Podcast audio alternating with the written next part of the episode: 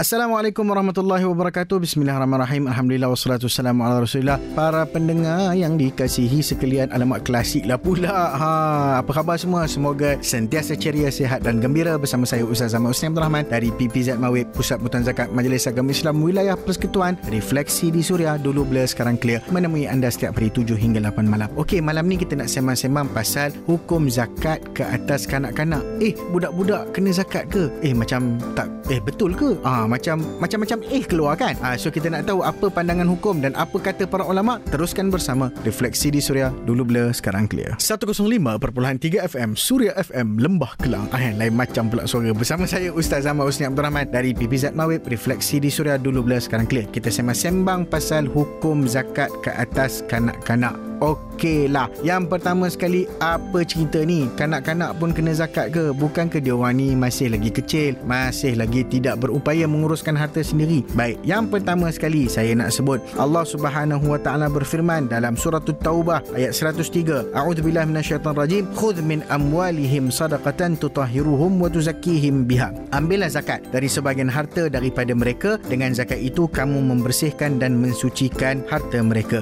Para jumhur ulama ulama maknanya keseluruhan ulama ni berpendapat wajib zakat pada harta anak kecil dan juga harta orang gila. Ha nampak? Macam tu sekali. Ini adalah mazhab-mazhab yang didukung dan juga pandangan daripada para imam seperti Imam Malik Imam Syafi'i dan juga Imam Ahmad. Ha, mereka mendasarkan pandangan ini pada ayat Quran yang saya bacakan sebentar tadi dan juga satu kaedah yang disebut zakat ini diwajibkan di atas harta dan harta itu mengikut mengikut tuannya. Ia adalah ibadah yang bersifat material, diwajibkan bila tiba waktunya dan memenuhi syarat-syaratnya. Antaranya, apabila harta itu telah mencapai nisab, iaitu kadar minimum harta yang diwajibkan zakat dan sudah sampai tempohnya berlalu setahun haul. Maknanya, harta itu dah memang banyak dan dia tidak mengira sama ada harta itu dimiliki oleh sesiapa. Orang besar, orang kecil, tua atau muda, zakat ni mengikut harta seseorang itu. Ada satu hadis riwayat Imam Tirmizi yang menceritakan tentang Nabi SAW pernah berkhutbah di hadapan sekalian manusia. Ala man waliya yatiman lahu malun falyattajir fihi wa la yatrukhu hatta ta'kulahu sadaqah. Ketahuilah sesiapa yang mengasuh seorang anak yatim yang memiliki harta hendaknya harta itu diperdagangkan,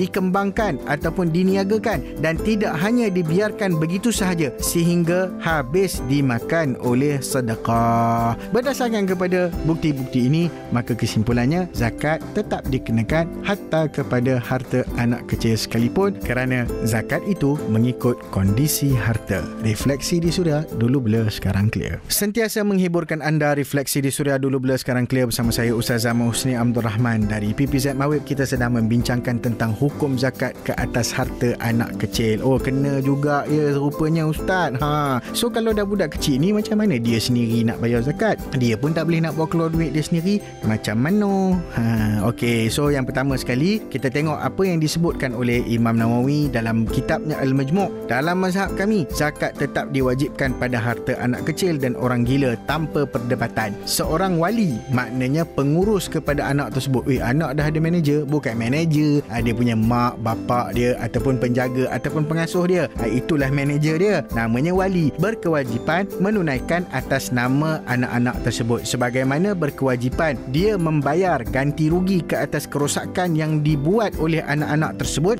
dan juga membayarkan nafkah kaum kerabat yang telah dibebankan kepada mereka. Bila pengasuh, walinya ataupun penjaga ataupun orang yang menjaga harta anak-anak tersebut tidak menunaikan zakat itu, maka wajib bagi anak-anak tersebut dan orang gila sesudah mereka balik ataupun sedar daripada penyakit gilanya untuk menunaikan kewajipan zakat yang telah dilewatkan penunaiannya ditangguhkan. Sebab hak zakat itu masih tetap ada pada hartanya cuma wali tersebut telah mengabaikan hak yang diwajibkan dengan menangguhkan. So kewajipan itu masih stay on tidak gugur dan mereka wajib untuk melaksanakan apabila mereka sudah boleh menguruskan harta mereka sendiri.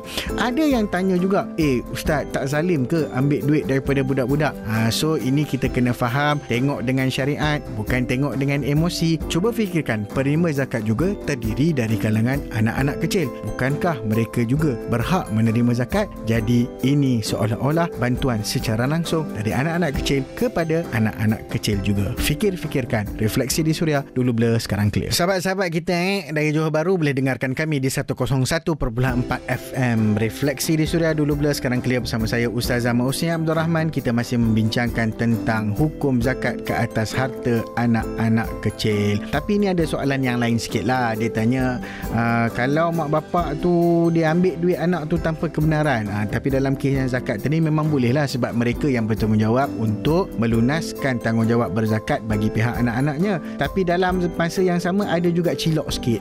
dia ambil guna untuk diri sendiri. Boleh ke tak boleh? Dalam satu kaedah hadis ada menyebutkan anta wa maluka li abika. Engkau dan hartamu adalah milik ibu bapamu ataupun milik bapamu secara spesifik disebut dalam hadis ni bapa. So sebenarnya bapa kita dia boleh ambil harta kita uh, mengikut sukarela hati dia sebenarnya tahu. Tapi taklah sewenang-wenangnya dia boleh ambil harta anak tersebut. Jadi anak kena faham bahawasanya apa yang berkait dengan tanggungjawab dan juga kewajipannya kepada kedua ibu bapa. Tetapi bila ada ibu bapa yang menggunakan wang anak-anak, contohnya ambil daripada tabung, ambil daripada simpanan, bukan sahaja dia guna untuk zakat. Untuk zakat tadi kita sebut itu memang kewajipan mereka untuk ditunaikan. Tetapi ini nak ambil untuk guna diri sendiri, nak bayar hutang ke whatever, bab-bab yang macam ni, bapa itu wajib menggantikan semula wang anak tersebut. Kalau pun nak guna betul-betul, tak nak ganti, kena tanyalah anak tu ya, kena minta izin sebab harta itu tetap milik mereka. Jadi jangan sewenang-wenangnya seorang bapa suka-suka saja menggunakan harta anak. Kalau dah dia belanjakan, maka ia wajib digantikan semula. Clear semua? Refleksi di Suria dulu blur sekarang clear. Refleksi di Suria dulu blur sekarang clear bersama saya Ustaz Ahmad Usni Abdul Rahman dari PPZ Mawib. Alhamdulillah kita telah sampai ke penghujung bicara. Moga-moga ada kesempatan kita bersua lagi, ada manfaat kita kongsikan bersama. Ada yang nak bertanya ataupun nak berkongsi tajuk-tajuk yang boleh kita bincangkan, uh, bagilah tajuk-tajuk untuk kita sembang-sembang dekat sini kan. Uh, barulah ada kick sikit persoalan-persoalan yang berlegar di masyarakat kita semua boleh WhatsApp Suria di 012 555 1053 ataupun DM Instagram at Ustaz Husni hashtag TBSC temui anda 7 hingga 8 malam setiap hari. Kecil-kecil latih berzakat dari muda. Hidup dah berkat. Assalamualaikum warahmatullahi wabarakatuh